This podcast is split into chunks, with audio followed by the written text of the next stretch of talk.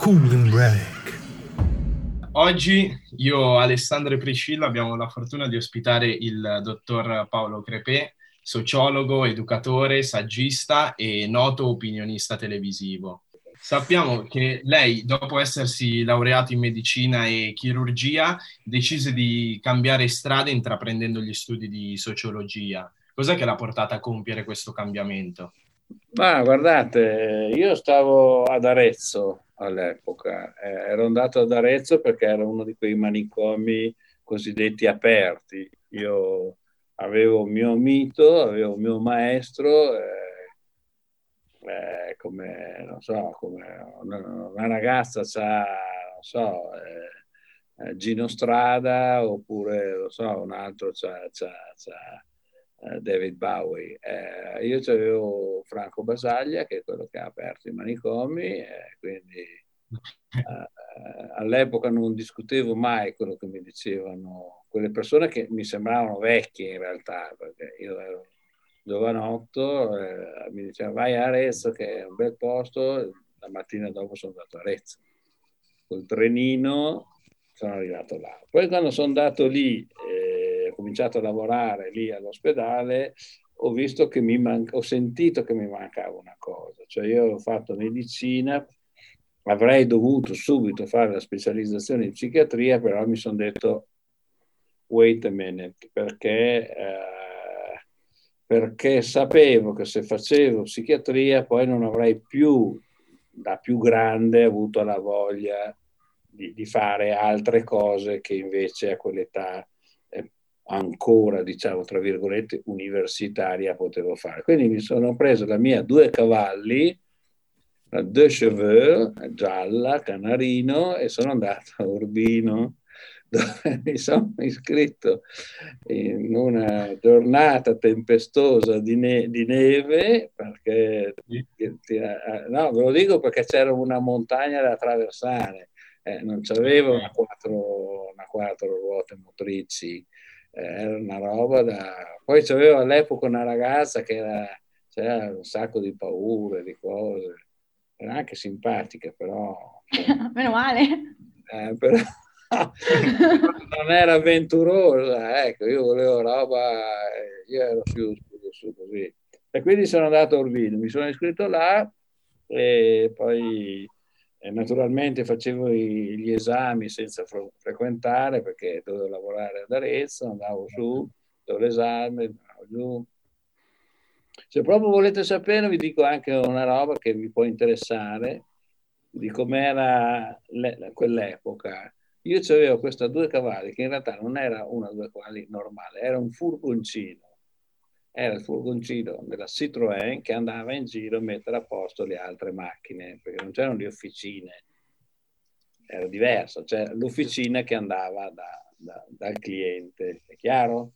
Questo furgoncino sopra c'era roba piatta, io avevo pensato, ma se io mi compro una cosa che si chiama air camping, che era una specie di rettangolone che aprivi e veniva fuori una, una una, una tenda tipo canadese, regolarmente matrimoniale, non chiedetemi perché. Eh eh, regolarmente, e quindi io andavo e non pagavo, non pagavo, non avevo i soldi per l'albergo.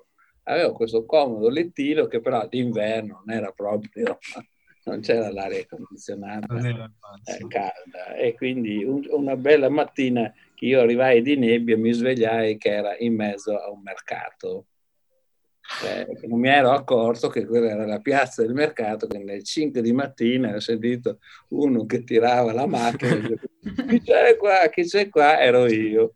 Questo è stato il mio inizio, ragazzi. Era pieno di passione, di, di, di non so, non, non, guarda, non guardavo. Non... Poi mi sono iscritto a, a specializzazione a Padova, ho fatto anche quella. Nel frattempo lavoravo con Franco Basaglia, nel frattempo siamo venuti a Roma, lui mi ha detto vieni con me a Roma, io, io ho detto io ci sono già, cioè fa conto che sono già là, cioè, ho preso, nel frattempo avevo cambiato la macchina, eh, avevo cambiato la macchina sempre per via del cioè, due, due cose. C'avevo una moto che era una figata pazzesca, che era una Triumph, eh, e con quella si cucava moltissimo perché era roba inglese, roba raffinata, era una, una, una, Benelli da Burino, da, da Rimini, era una cosa un pochino di più. Io ho sempre cercato la bellezza, no? io non vi racconto queste cose per farvi ridere, perché c'è dietro un senso, io ho sempre cercato la bellezza nelle cose, anche nel motorino. Cioè io sono stato il primo a mettere un, mangiana, un mangiadisco, si chiamavano mangiadischi, con lo scotch sul motorino, perché avevo capito che se mettevo i Beatles eh,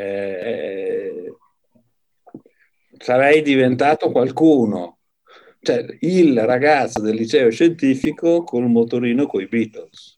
Funzionava? Eh, porca miseria, funzionava. Anche quelle che poi non mi, non mi non avrebbero come, concesso nulla, però un giretto se lo facevano. Eh sì, eh sì. Comunque un cambio no. di vita importante, ecco. La vita è sempre quella lì, la vita... Poi vi dico un'altra cosa, eh, che è importante per voi da sapere. Mio padre mi aveva mandato, quando avevo 16 anni, eh, a Londra. Eh, all'epoca si andava in famiglia. A me mi era capitata una famiglia di un prete protestante, che io non sapevo neanche cosa, esiste, cosa volesse dire un prete protestante. Ho visto un prete con la moglie e i figli, ho detto che ho sbagliato indirizzo. E invece era proprio così perché, perché è possibile per loro sposarsi, avere i figli, faceva i servizi il sabato invece che la domenica, eccetera, eccetera. E così imparai la lingua, puntini, puntini. Some years later, come si dice nei film, io sono al, al manicomio di Arezzo e ad un certo punto vedo un gran oh, darsi da fare. Cioè, io ero più, uno dei più giovani, sono il più giovane. Allora, insomma, eh, che succede? Eh, boh, mi, nessuno mi, mi, mi, cagava di pezza, scusate se parlo il francese. È, è, è così, sta buono, sta buono. Dico, ma cosa è successo? È arrivato uno importantissimo. Vabbè, sarà arrivato. Dopo un po' il, il direttore mi chiama, dico, Dio, adesso mi manda via. Io pensavo sempre, ho sempre avuto questa cosa di non averla fatta giusta, di, di non essere stato bravo. Non sono stato mai uno che, che diceva, ma, ma, neanche adesso ci riesco a dire, voi non sapete chi sono io. Però vi potrei parlare di me per tante ore, perché ne ho fatte tante. Però non sono un venditore delle cose che faccio, non sono capace, non sono marketing. Allora questo direttore dice, prego, buongiorno, buongiorno, prego, Cosa è successo? Sai l'inglese tu? Ah, dico sì, sono inglese. Ah no, eh, bene. Eh, ti va di mangiare una bistecca? Eh, dico, da morire, perché io guadagnavo così poco che la bistecca era una festa.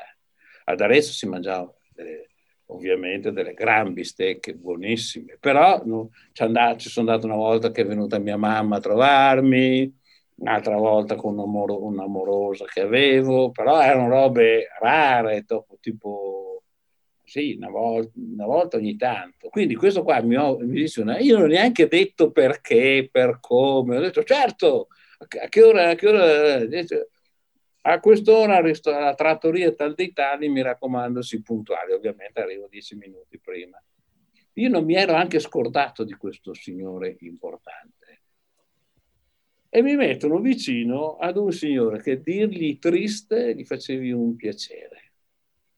Era una roba di una noia terrificante, parlava solo l'inglese, quindi mi hanno messo lì e io ho cercato di, di raccontare cosa dovevo fare, bisognava pure arrivare alla frutta e al caffè. Quindi mi sono inventato delle storie, questo era quasi muto, e non, ho, non avevo capito cosa diavolo facesse questo signore qua di così importante. Alla fine finisce la cosa, sto signore va in albergo, io rimango col direttore, ho detto, mi dici chi è sto, sto commensale qui, che, che, è una roba che, no? Ah, dice, quello è il numero uno del, della psichiatria dell'Organizzazione Mondiale della Sanità, cioè praticamente lo psichiatra più importante che c'è sul pianeta. E io gli ho detto, ma è così triste? Eh, dice, lascia stare, non fare lo spiritoso. Vabbè, finita lì. Qualche mese dopo, all'epoca funzionavano solo le lettere, mi arriva una lettera dell'OMS da Ginevra e dice, senti, vuoi fare, partecipare a questo, questo borsa di studio che sto... Eh? E io come sempre gli ho detto sì, perché io ho sempre imparato a dire di sì. Perché si fa sempre a tempo a dire di no. Capito? Prima si dice sì e poi no, grazie. E io, senza neanche leggerla più che tanto, ho detto sì, come tanto. Il mio commento era, ma figurati, gli dico di sì, vinco io, io in tutto il mondo, ma va là. E, e, mi ricordo con questo mio amico Loris, dice dai dai, falla, falla, tanto figurati con la sfiga che abbiamo se vinciamo qualcosa. E, e allora, dopo un po' arriva, lei ha vinto, si presenti a Ginevra e io ho cominciato la mia carriera. Sono andato a Ginevra, ho cominciato a lavorare in giro per il mondo, in India, Stati Uniti, Inghilterra, Germania, dappertutto, Brasile. Eh, questa è stata la mia vita, che era poi, se volete, anche quello a cui ero incline. Non so se riesco a spiegarmi. Sì, sì, sì. Però le inclinazioni non le dovete cercare a crudo. Mi spiego, perché non è che fai una colazione e ti viene l'inclinazione. No, tu devi essere disponibile, aperto alle varie, poi ne scarti tante prima di quella buona. Però a un certo punto arriva qualche cosa, quando meno te l'aspetti, e dici, ok, quella è effettivamente quello che non sapevo, ma era quello che volevo. Infatti, tante volte un ragazzo si ritrova a vivere una situazione per lui magari sgradevole, dettata da una decisione presa nel passato che si è rivelata essere errata e molti ragazzi si sentono schiavi della loro scelta. In una società dove tutte le persone si sentono libere, che cos'è per lei la libertà? Ah, guardate, questa è una bella domanda. A parte che io ci ho scritto un libro, scusate. Ogni tanto faccio anche le cose. Ma, anche marketing. Non è mica una roba brutta scrivere. No, no. no. Ne ho scritti 33, 34, quindi... Eh, eh, che cos'è la libertà detta oggi? È una bellissima domanda. Allora, A, non, è che ognuno, non, è, non vuol dire che ognuno fa quello che gli. Non è la libertà Adesso, ieri ho sentito che ci sono dei ristoratori che, dicono, che dicono io apro lo stesso, c'è un'associazione che fa no, di, di, di Robespierre, i nuovi rivoluzionari francesi. Tra l'altro anche sostenuta da alcuni partiti politici. Sì, sì, no, no, non me ne frega niente, perché sapete ragazzi, state attenti perché il, il numero di idioti è aumentato eh, enormemente. Non hanno la maglietta con scritto I am an idiot però eh, dovrebbero mettersela perché ci sono dei... Allora, non hai la libertà di fare una cosa che può nuocere a me. Ok? Allora, facciamo meno i fenomeni. Voi andate in motorino o se non so se avete già la macchina e dovete portare il casco se andate in motorino e le cinture se siete in macchina, sì o no? È una lesione dei, della nostra libertà? Sì è una lesione della nostra libertà, perché uno potrebbe dire, ma sai, adesso queste, quando misero i, i, i caschi nelle, per quelli che andavano in moto, ma sai quanti miei amici hanno detto, ah, però non si sente più il vento dei prati, delle cose, cioè chiunque si inventava qualsiasi minchiata pur di non mettersi il casco. Dopo, siccome ho visto qualcuno, purtroppo, eh, che ha fatto un incidente e ci ha lasciato le penne e, e, non l'avrebbe fatto se non avesse avuto il casco.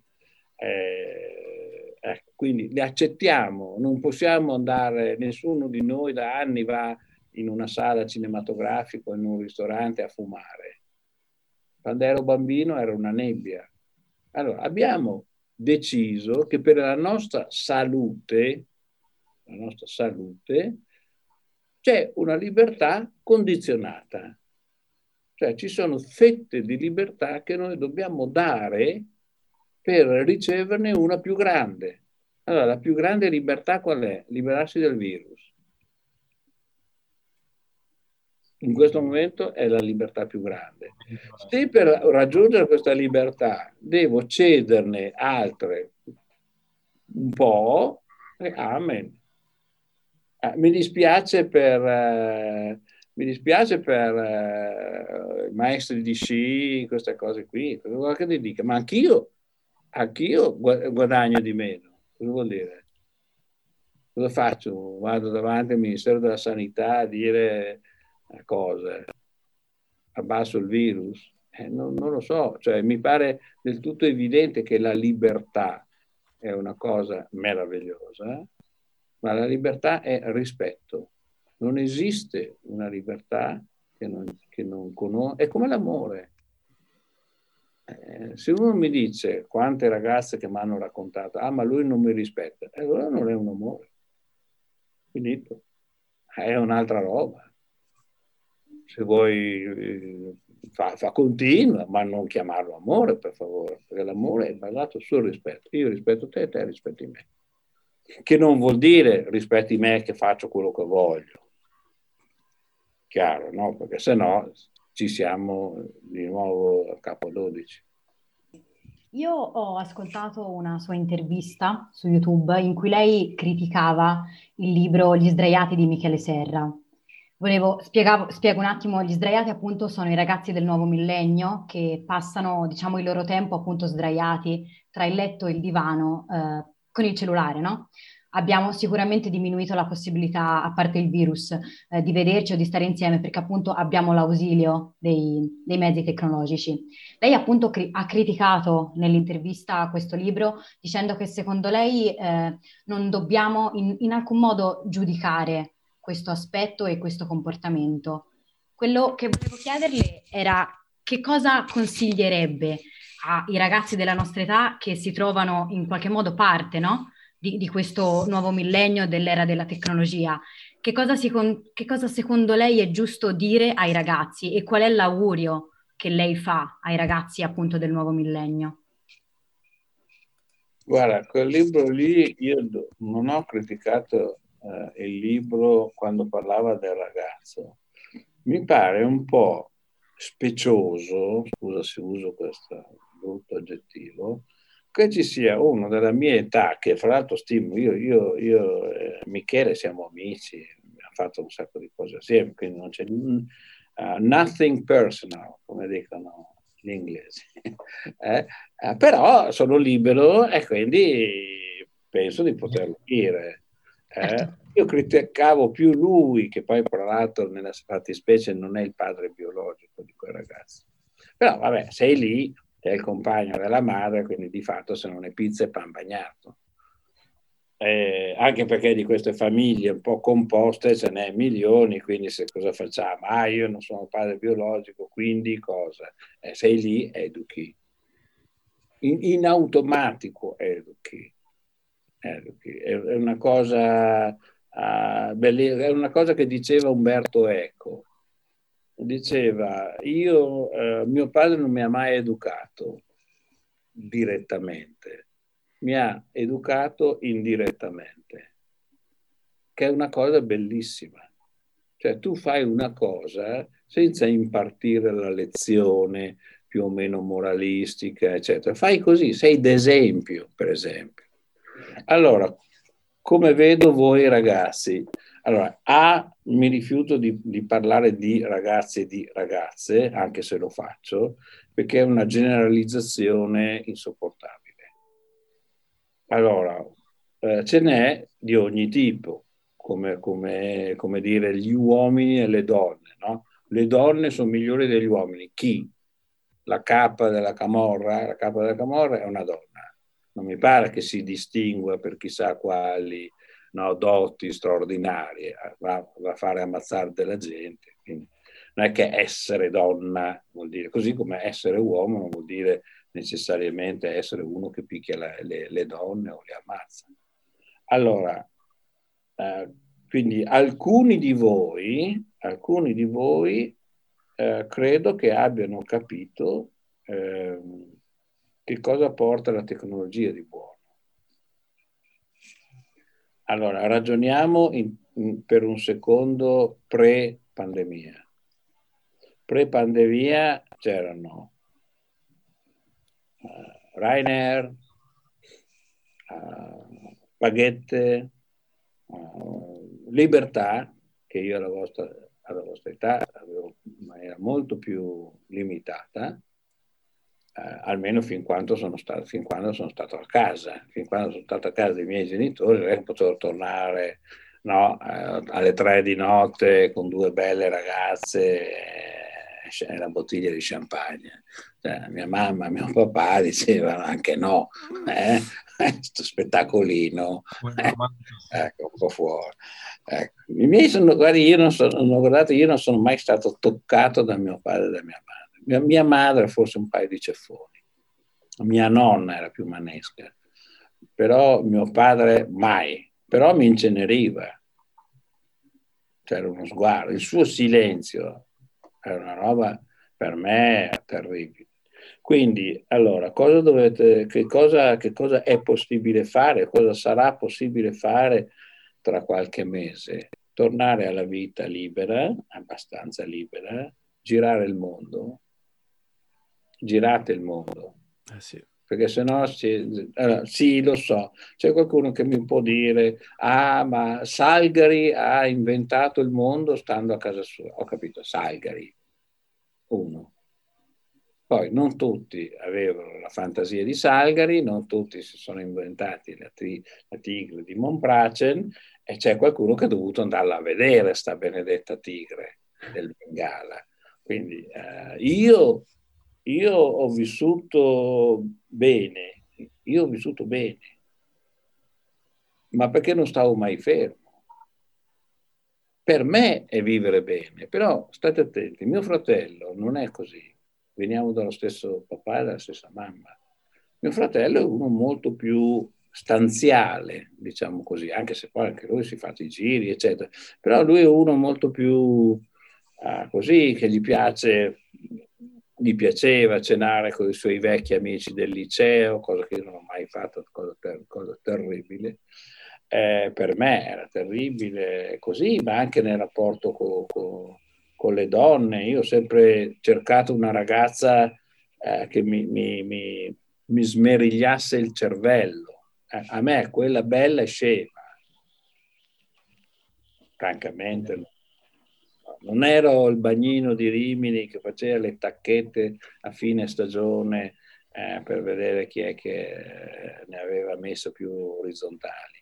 Non, non è mai stata la mia cosa. Io ho un, un, mondo femminile dentro di me e guardate che siamo tutti così. Eh. Io lo ammetto, altri no, ma ognuno di noi è uomo e donna. Non è vero che ci sono due sessi, ce ne sono 7 miliardi perché c'è dentro un lato femminile. Per esempio, cosa vuol dire questa roba qua?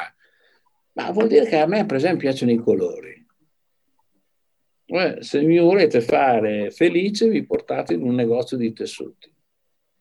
Io so molto dei tessuti perché ci sono state migliaia di volte. Io sto bene in un bazar. Tant'è vero, il mio studio professionale è un bazar. Una volta una signora aveva telefonato alla mia segretaria dicendo ma il professore eh, visita solo in quel bazar lì o c'è anche un altro? Eh, no, signora, purtroppo c'è solo quello perché ci sono tappeti, sculture, libri, eh, mostri. Eh, eh, perché? Perché se tu vieni da me mi devi conoscere. Cosa faccio? Mi metto il camice bianco con le mattitine tutte dritte, ma io non sono quello lì. Io sono quello dei pulloverini, sono quello dei colori, non ti piace, eh, ce n'è tanti. Dov'è che ti dica io? Io sono fatto così, non è che mi impongo, è che se tu vieni da me devi, devi conoscere la mia storia, esattamente come tu racconterai a me la tua storia seduta davanti a me. Quindi cosa dovete fare? Essere curiosi, fare un miliardo e non basta di domande quando incontrate una persona che vi interessa per un qualsiasi motivo, può essere un artigiano, dove siete voi? Milano. Io Firenze. Firenze? Sì. Lei è Firenze. Eh, lei, lei, lei, a Firenze è più fortunata perché ci sono tante botteghe. Eh, a Milano stanno sì. le, i, vecchi, i, vecchi, i, vecchi, negozi, anche la pasticceria, ho saputo che ha chiuso, per me è una stilettata. Perché quando si chiude una pasticceria, un negozio, un artigiano, è come, so, è come incendiare un bosco, non c'è più quella memoria. Eh, invece è formidabile, è formidabile. E allora dovete fare domande a tutti. Io lavoro da, da dieci anni, forse di più, eh, con Renzo Piano. Per me Renzo Piano era, adesso eh, non voglio esagerare, però era il maestro. Cioè, io nella vita ho detto, eh, magari, ma quando mai lo incontrerò? Una volta ero qua dietro, qua c'è una terrazza, suona il telefono, lo ricordo eh, anche, era mezzogiorno, Uh, dicevo, buongiorno, crepe. Sì, io sono Renzo Piano e gli ho detto, vabbè dai, su, beh, fa il cretino, perché pensavo fosse un mio amico che fa sempre l'idiota e, e fa eh, le voci degli altri. E lui mi fa, ma veramente io sono Renzo Piano. La seconda volta che me l'ho detto, ho detto, oddio, è lui. Io ho detto, mi scusi, abbia pazienza, ma io non, non so neanche non so neanche per, che, che, cosa posso fare per lei. Io no. Dice, no, no, noi ci dobbiamo vedere. E eh, dico, sì, sì, come? Dov'è lei? A Houston. Eh, capitano, ho detto, Houston è, è difficile, devo Un po' lontano. No, no, ma torno, vengo a Roma, tra due o tre giorni sono a Roma. Ah, bene, meglio. Meglio. è più facile, scusi, sai, ma eh, eh, dice, vabbè, allora alle 7 del mattino e questo mi è piaciuto tantissimo. Ho detto, cazzo, alle 7 del mattino, bellissimo. Cioè, aprì, quando ancora non c'è nessuno. Sapete che Moravia cominciava a scrivere alle 6 di mattina in punto, no? Perché non c'erano le telefonate. Poi alle 9 smetteva, perché c'era la, testa libera. Sì. Libere associazioni, pensi a quel cazzaccio che vuoi tu. Bellissimo. Vabbè, allora vedi, voi ti, tu ti immagini che io incontro Renzo Piano e non faccio delle domande? Ma, ma, ma neanche se mi ammazzano. Io ce, ce ne avevo già 500 andando e altre tante me ne sono venute lì. Perché? Perché devi conoscere questo mostro. Devi capire come è nato, come gli è venuta la voglia. E allora, e allora una volta mi ha detto, sai, perché la passione nasce dalla cocciutaggine ed è molto bello. Ed è cioè, proprio questo tutti... l'obiettivo del, del, nostro podcast, poter conoscere da persone che poi definiamo che hanno avuto successo tantissime esperienze. Certo, ma sai lui come ha fatto? Lui era un ragazzo eh, iscritto a Milano, abitava a Lambrate. Tu sei di Milano, sai dov'è Lambrate. Sì, sì, sì, sì. Non è proprio un quartiere in, esatto. eh? esatto, eh, però non aveva soldi, quindi andava là e frequentava il Politecnico. E lui un giorno ha detto, io devo conoscere Albini. Albini all'epoca era il grande architetto milanese, assieme a altri due, fantastico, genio. E gli ho detto, come hai fatto? Ecco, su che abbia fatto, mi fa lui. Ho preso l'elenco del telefono, ho guardato Albini, c'era e sono andato là. E cosa hai fatto? E ho suonato il campanello. E che ora era? Alle 8 di sera, no, di mattina. Perché ho detto, devo beccarlo in un'ora in cui è sicuramente a casa. E sono andato lì, è venuto fuori una signora che diceva di non essere sua moglie, invece era sua moglie, un po', un po vagamente seccata, vede sto spilungone alto alto, lei chi è? Eh, sono Renzo Piano, eh, dice, eh, e allora? Eh no, eh, volevo parlare con l'architetto. L'architetto non c'è! Eh, dico, e quando lo trovo? Non lo so, se ne vada. Boom! E tu cosa hai fatto? E la mattina dopo, alle 8, ho suonato. E di nuovo, è andato avanti cinque volte. Alla sesta è arrivato Albini, fumante, dicendo, senti, giovanotto, eh, tu mi devi dire cosa vuoi da me. perché non possiamo andare avanti tutte le mattine che tu ci rompi le palle alle 8 di mattina. Dice, io guardi, eh, sono qua perché vorrei lavorare con lei. Cosa sa fare? Niente. Come niente? No, non so fare niente, studio Politecnico, non so fare niente. Io ho detto, però ho visto che lei ha aperto un po' la porta, si vede la libreria in fondo, non è messa bene, ci sono tutti i libri messi male, io sono alto, alto, le do una mano. Le do una mano sui libri, dice, è davvero? Sì, sì, guardi, gratis, eh, vengo qui. Poi c'ho anche la 500. Ha bisogno di andare da qualche parte, architetto. Io l'accompagno al bar, ai suoi, dei suoi amici.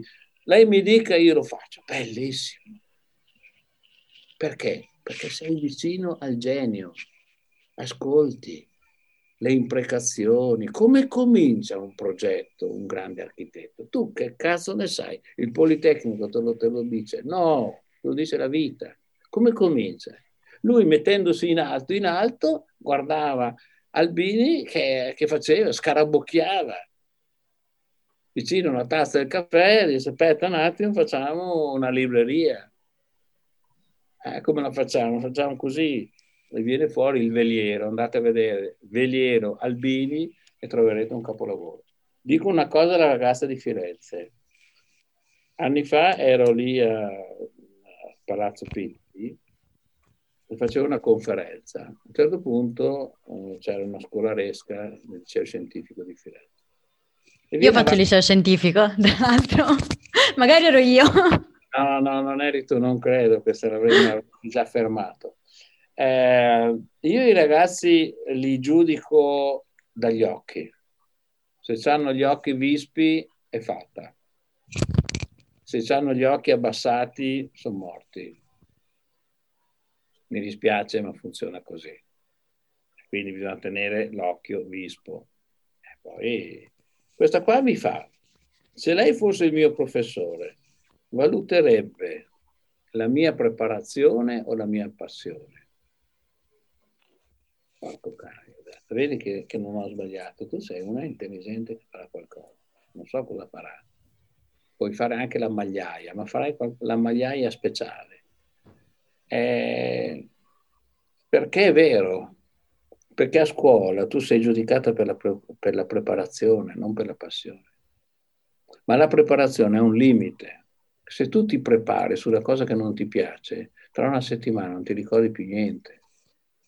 Se tu fai una cosa che ti piace, quella lì è un archetipo, un archetipo della tua vita.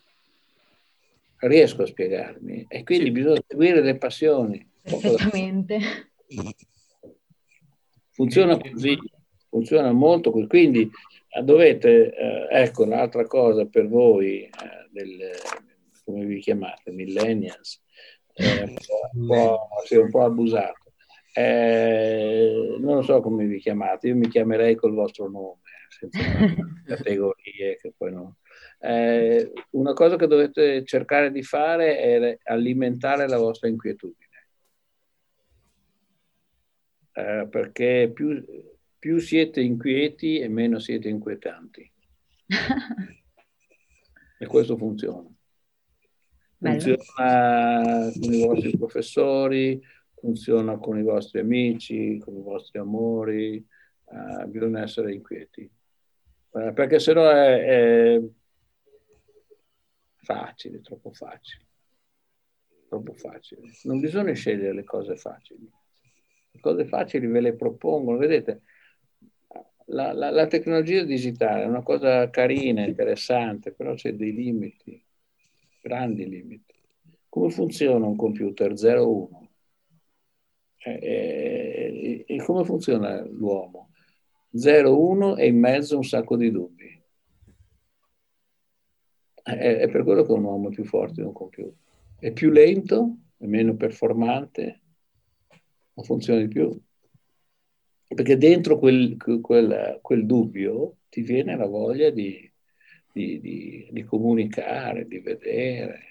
Adesso vi racconto una bella cosa che è successa durante il lockdown. Io ero andato a Padova, perché io sarei cresciuto a Padova, eh, per una questione personale, e quindi avevo la possibilità di andare là.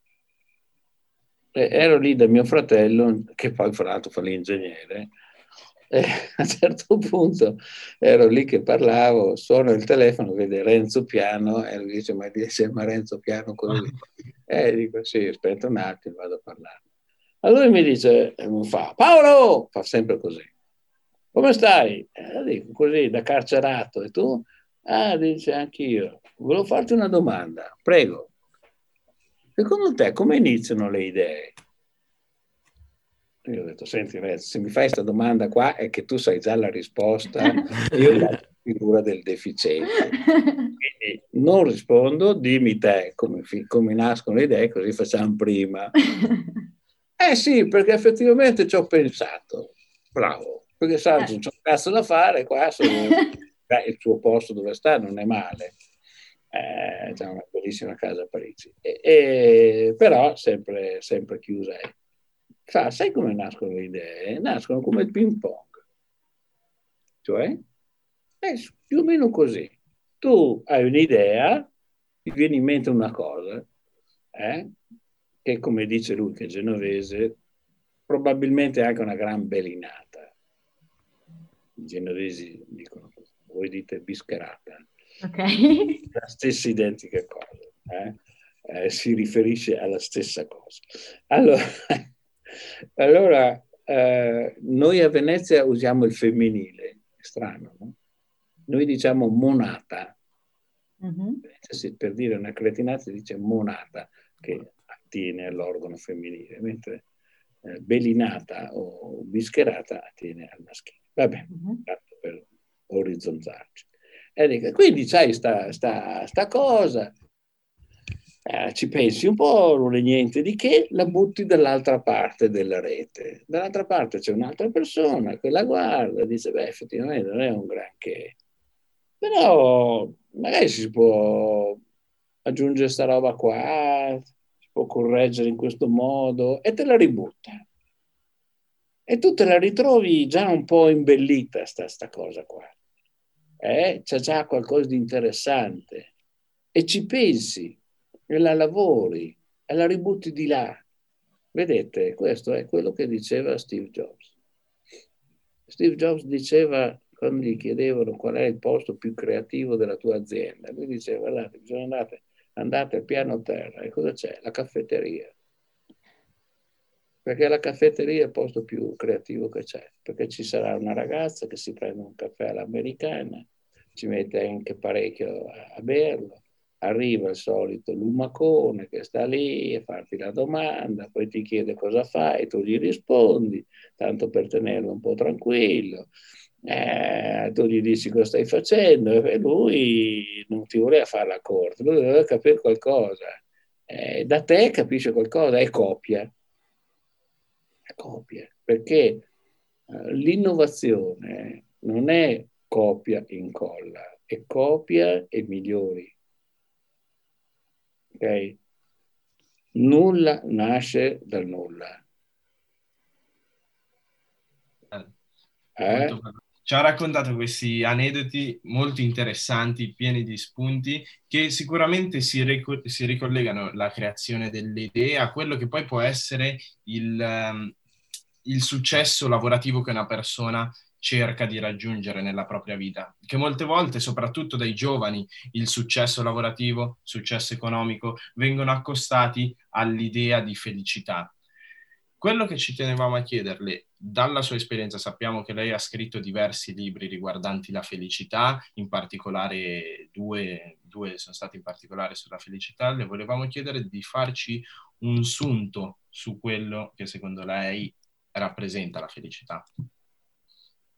Allora, guarda, posso dire, intanto la, la felicità non esiste, non è uno stato, la società è un anelito, felicità è un anelito, cioè io voglio essere felice, cerco di essere felice e la mia vita è una ricerca della felicità, ma è come per i cacciatori di orizzonti. Quando cominci a diventare un cacciatore di orizzonti, io vi consiglio di diventare dei cacciatori di orizzonti, scoprirai una roba abbastanza frustrante che quando arrivi al primo orizzonte che volevi, uh, non c'è niente, ce n'è un altro. ce n'è un altro ancora, cioè la vita è fatta anche un po' così. La vita prevede felicità molto, molto brevi. Non confondete la felicità con la gioia. Eh, la felicità è un lampo e deve essere così, perché se no uno dice, ah, sono felice, sono a posto, non faccio più niente, mi metto sul divano e sono felice. No. Un'altra cosa, la felicità eh, non, non necessariamente produce grandi progetti, a volte anche la rabbia che li produce. Eh, voi siete in una situazione, per esempio, ottimale col Covid perché siete rabbiosi, state dentro una, una galera d'oro, però sempre galera è, e quindi vi, sta, vi si sta maturando dentro due o tre cosette molto umane che sono meravigliose. Una si chiama rabbia, la rabbia non è iconoclastica, eh? la rabbia non è quella de, de, de, dell'ISIS che, che, che, che butta giù le statue di Buddha quella è ignoranza, non è rabbia, è, è nulla, è nulla. La rabbia è qualcosa che ti scuote dentro, qualcosa che ti fa pensare a qualcosa di più. La seconda cosa meravigliosa si chiama nausea. La nausea imparate a proteggerla, come i panda, perché fin tanto che avete la possibilità di provare la nausea, proverete il cambiamento. Perché solo quando arriva la nausea cambiate, si cambia amoroso quando è noioso, eh, si cambia bar quando è sempre lo stesso, eh, si cambia anche posto dove andare in vacanza. So, c'è anche quello che, che, è andato sempre in quel bagno a Rimini per 50 anni, ma io vorrei fargli un, un funerale a una persona così. Eh, perché la nausea è importante perché poi eh, porta, eh, cioè la noia porta alla nausea e quindi queste due cose sono straordinariamente importanti. Questa è una lezione che fece a dei ragazzi di un'università un certo signor Broschi, che è stato Nobel di letteratura, un uomo fantastico che amava molto Venezia, un po' la mia città, e, e, e diceva ai ragazzi in America, che non tutti hanno capito bene, eh, che la nausea è una molla, una molla interiore che ti fa, eh, come dire, destabilizzare. E I conservatori vogliono da voi che siate stabili, capito? Eh, non è per fare il complottismo, ma la mia generazione è stata divorata dall'eroina. E chi è che si prendeva l'eroina? Principalmente quei poveracci che tentavano di cambiare qualcosa della loro vita, non del mondo, eh, della loro vita e non ci sono riusciti. Poi c'era qualcuno fortunato come me, come il mio amico Francesco, ce lo diciamo sempre io ho un amico che ha la SLA. Capite cosa vuol dire? Sì. Muove solo gli occhi. Però è così attaccato alla vita. È più attaccato di me. Mi manda, mi manda i WhatsApp, no? mi manda le cazzate, con, sai, quelle cartoline ogni tanto un po' sì, sporcate sì. come usavano una volta di, da Rimini no? Con, il, no? con, il, lato B di, di quattro svedesi dico Francesco cazzo sei, sei, rimasto lì no no è così per fare due risate con te ecco allora ecco noi abbiamo, siamo stati malati di nausea noi venivamo dalla provincia non ci potevamo stare eravamo in tre la terza è Francesca che sta a Parigi da una vita, una donna, a parte che era di una bellezza che toglieva il fiato, ma eh, io, perché ogni tanto ci ritrovavamo, c'era una, una storia tra di noi, non detta, detta e non detta, bellissima, che era fatta anche di, di cambiamenti, dei suoi progetti, sue, dei suoi uomini, poi si è sposata, non so, tre, quattro volte, che cazzo ha fatto. però, però sempre simpatica, sempre con una marcia in più, sempre con un'idea in più, sempre, no? È bello questo. Ecco, questo abbiamo imparato. Poi c'è chi invece è rimasto al palo. E eh, vabbè. Oh, ragazzi, non è che uno vuole uno. Eh. Questa è la più grande bestemmia che vi hanno raccontato. Cioè, dobbiamo... Oh, amate gli eretici della storia, imparerete qualcosa dagli eretici che hanno avuto il coraggio da leone di dire quel che dovevano dire Questo è un, è un colloquio angelico, oserei dire, cioè nel senso che rende quelle poche persone che non li volevano vedere bruciare, ma che avrebbero voluto salvare quell'anima, è rimasto fino a noi. Il Papa ha bruciato Giordano Bruno, ma Giordano Bruno è più noto di quel Papa. Quel Papa era un miserabile, cieco, sordo, inutile alla storia. Giordano è accademico di nulla accademia, diceva. È meraviglioso. Ma un uomo così è nuovo così, eh. però non saranno mai i primi ministri questi, perché non cercano yes man. E voi per favore non, cresce, non crescete a fare gli yes man, anche se quella è l'autostrada. Quella è l'autostrada, ma la, la vita non è un'autostrada. La vita è una stradina piena di curve, sali, scendi, pozzanghere. L'autostrada A è noiosissima, di una noia l'autostrada. Ogni 20 km precisi c'è un mottagrill, è una roba da, da, da farsi una pera. No, no, il viaggio è che non sai dove vai. Ci manca uno, uno, dei tre aspetti, avevamo rabbia, noia, ci manca il terzo. Ah, essere, essere avere la propria testa, okay. l'orgoglio di avere la propria testa.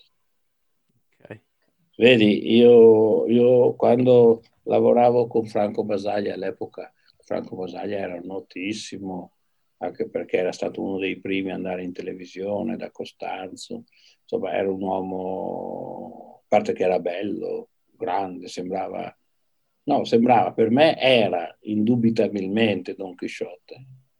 Io ho sempre amato Don Chisciotte, io ho sempre cercato di fare Sancio Panza perché non essendo Don Chisciotte, in vita, poi quando morirò qualcuno dirà che sono un, stato un Don Chisciotte, però per ora mi, mi accontento di essere Sancio Panza.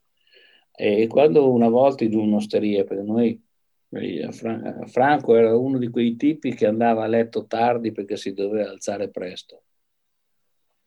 Avete presente? Sì, sì. Ah, quelli che hanno furia, furia, furia di vivere e una volta tardi parlavamo, allora c'erano i movimenti così, no? de, de, della liberazione degli ospedali psichiatrici. E allora io dicevo, a un certo punto devo aver detto basagliano, no? io sono un basagliano. Ma lui mi ha fermato il braccio e mi ha detto guarda, ricordati una cosa, io non sono basagliano. Bellissimo. Come dire, caro giovane, e lui, io ero uno dei prescelti, lo so, perché poi me l'ha detto. Ero forse tra i più giovani, ma ero... perché ci univa la bellezza, ci univa tante cose. E allora mi ha detto non fare il cretino, non fare il copia e incolla delle mie idee, non fare il seguace. Pensa, non fare il seguace. Adesso è pieno di followers vedi com'è andata la vita. Attenzione, non bisogna fare i follower. Follower di che? Siate voi protagonisti. Ma vi pare che c'è, un, c'è una signorina che vi deve dire come dovete vestirvi? Ma dove siamo finiti? Cioè, c'è una signorina che guadagna decine di, di milioni, lo sapete benissimo chi è, no? che di mestiere fa quella che di, de, deve dire a voi, guardate questo scarponcino qua è una figata. Perché Hanno non... gli influencer. Esatto. Influenzano. Non volevo dirlo perché mi, fa, mi, mi aumenta la... Immaginavo. No, perché una volta ci ho fatto anche una trasmissione con questa qui e gli ho chiesto ma lei cos'è che fa? E lei mi ha detto l'influencer, dico cosa vuol dire? Ho fatto finta di non saperlo. Eh? Cioè, no, io vado, nei... ah, dico, accidenti, che mestiere duro. Cioè, lei va in una boutique, si fa fotografare, madonna, alla fine della sera sarà distrutta. Cioè, come un minatore, cioè una roba tremenda. Va bene guadagnare tanti soldi, quella fatica che fa, pensa, sedersi dentro una boutique, mamma mia, eh sì. Eh, ti viene male anche alle cosce dopo un po'. Infatti, per favore, per fate le persone, sceglietevi voi, vestetevi come cazzo volete, ma per l'amor di Dio, mettete il giallo co, col fucsia, ma fate un po', fate voi, fate voi con la vostra testa non è un incitamento all'anarchia, alla cosa, è che voi avete una meraviglia qua che è delegata a qualcun altro. È così, voi dovete averne coscienza perché chi comanda tutto questo è un mondo di 5 o 6 aziende eh, che, che fatturano più del resto del, del, del pianeta. È chiaro che c'è un'opera di convincimento è logico, no? Eh, allora, prendete questa roba qua, telefonino, eh? il modello futuro o il modello passato, in che cosa si differenzia? In queste cose qua. E cosa sono? Telecamere. Per fare cosa? Selfie. O fotografare la camicia dentro la boutique e poi prenderla su, su, su, su Amazon. È tutto lì. L'innovazione è lì dentro. Non ci credete, andate a vedere cosa sarà il, il, l'iPhone 12 che uscirà tra nove mesi. Andate a vedere e vi diranno che c'è una straordinaria cover eh, che è di acciaio e non più di ceramica. Uno dice, cazzo, la mia vita cambia da così a così. Ma scherzo, ho una cover di acciaio, ma roba non, no? È un altro modo, arriviamo in un altro modo, vedi che vi prendono in giro. Eh, e la cosa ci sarà, certo, una quarta, adesso prima ce n'era uno, poi due, poi tre, adesso la quarta, perché è tutto programmato, ovviamente, no? E con la quarta cosa ci farà? Il grandangolo, le robe, tutto per guardare, osserv- eh, eh, copiare, fotografare, eh, tanto non siete Cartier-Bresson. È inutile che vi, cioè, no? grandi fotografi non, non, non, lo sarete così. Non lo sarete così. Siamo arrivati a, al termine dell'intervista e l'ultima intervista che abbiamo registrato con il presidente Pasqu- Oreste Pasquali del gruppo Tecnocasa, c'è stato sottolineato quanto sia difficile per un giovane avere un rapporto sano con l'avvento dei primi guadagni importanti. Secondo lei, quali sono le caratteristiche di un sano rapporto con il denaro? Ma guarda, è abbastanza semplice. I, eh, con, i, con, i, soldi non fai i sogni, con i sogni fai i soldi. Sì. Tutto lì. Quindi vuoi che ti faccia degli esempi di figli di miliardari che sono mononeuronici, hanno un neurone, non si sa se a destra o a sinistra. Se vuoi ti faccio anche i nomi, non è carino, tanto li conoscete, sono tutti sulla rete. Quelli non sono innovativi, ma perché? È molto semplice, perché se voi eh, o per cattiva educazione o perché vivete in un mondo in cui tutto è a portata di mano, tutto è a portata di mano, eh, voi diventate dementi. Lo sai che io mi ricordo il numero di telefono di mia mamma, è morta 35 anni fa, 042 32 518. Semplice, perché non c'avevo il telefonino. O nella testa o niente. Cioè avevo uno, quello che si chiama skill, eh, gli inglesi lo chiamano skill, cioè una capacità cognitiva in più, non in meno. Se vi fregano il telefonino, anche a me, eh, siete morti. Io a mia figlia non so, non so chiamarla. Oltretutto è grande, non posso neanche mandare i carabinieri. Eh, quindi no, non, so, non so come fare. Poi già, già, già con questo non risponde comunque.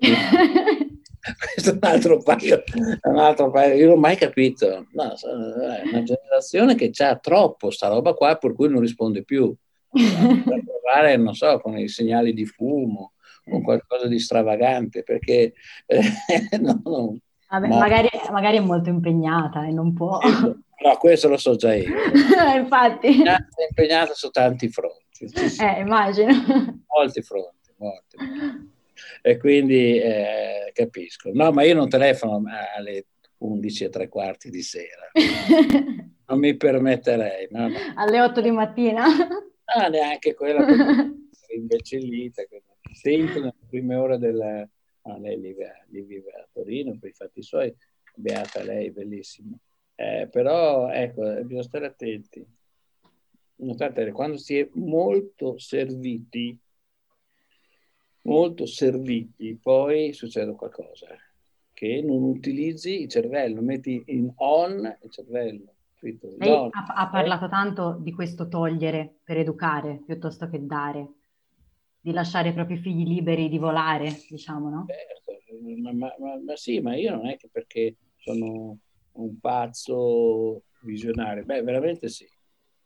Un po' visionario sì. Tutti i geni sono stati... Non credo che sia un difetto essere visionari.